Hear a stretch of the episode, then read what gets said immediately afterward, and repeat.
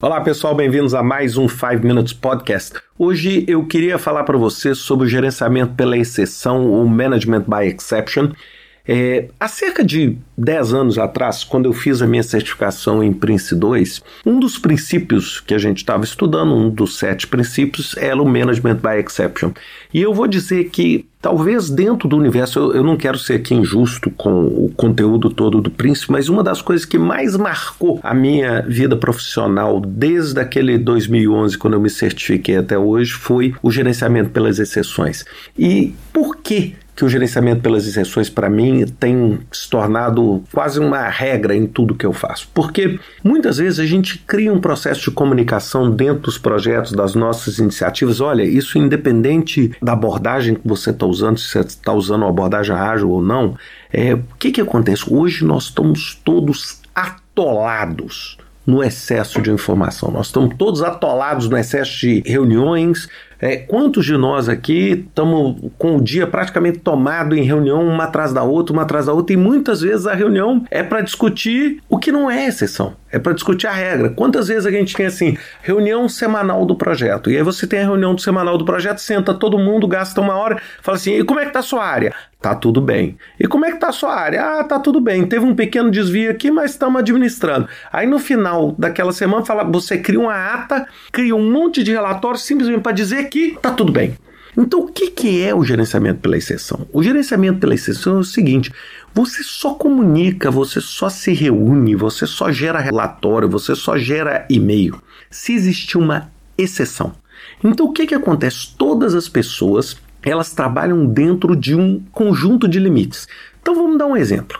É, uma atividade ela é considerada atrasada se ela está atrasada mais do que dois dias, por exemplo. Então, entre zero e dois dias, você está dentro do limite. Você não precisa sair passando um relatório, fazendo um monte de reuniões, simplesmente porque você está 20 minutos atrasado. Ou seja, dentro daqueles dois dias, você não tem uma exceção. Aquilo é a flutuação normal. Eu estou só dando os dois dias como exemplo.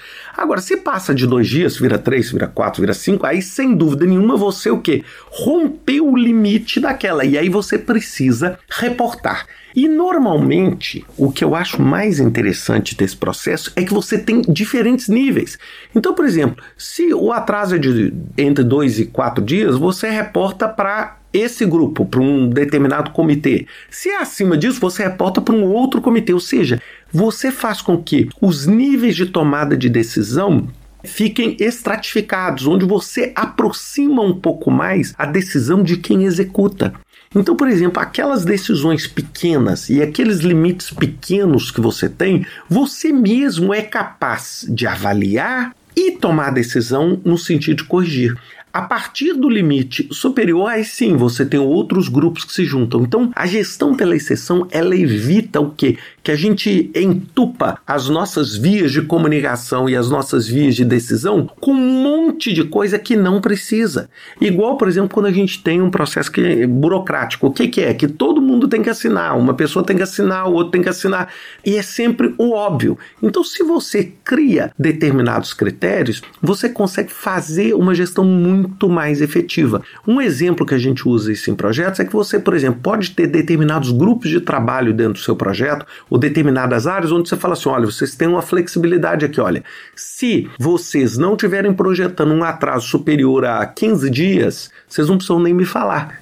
Ou se vocês estão prevendo um orçamento oscilando entre é, 100 mil dólares e 130 mil dólares, vocês não precisam nem me falar. Essa é lógico. Quanto menos variação você permitir, mais exceção você vai ter. Concordam comigo? Mais exceção você vão ter. Eu estava conversando hoje com um cliente exatamente sobre isso. Nós estávamos fazendo uma avaliação de um, uns investimentos onde você estava tentando tratar todos os resultados como pontos. E eu falei o seguinte: não, nós não podemos falar que o resultado vai ser 10,42. Não, nós vamos falar o quê? Nós vamos colocar uma faixa, vamos rodar uma simulação e nós vamos falar o seguinte: dentro dessa faixa aqui, eu estou considerando o processo estável e o processo normal.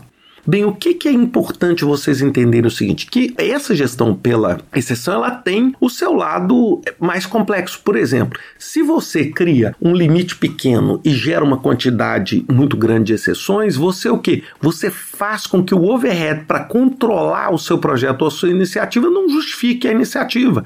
Então você tem que ter uma faixa de atuação, por exemplo, para prazo, para custo, é, para escopo, para resultado do seu produto. Isso vale, não é só para projetos, vale para gestão em geral. Se você tiver uma faixa maior, você tem o quê?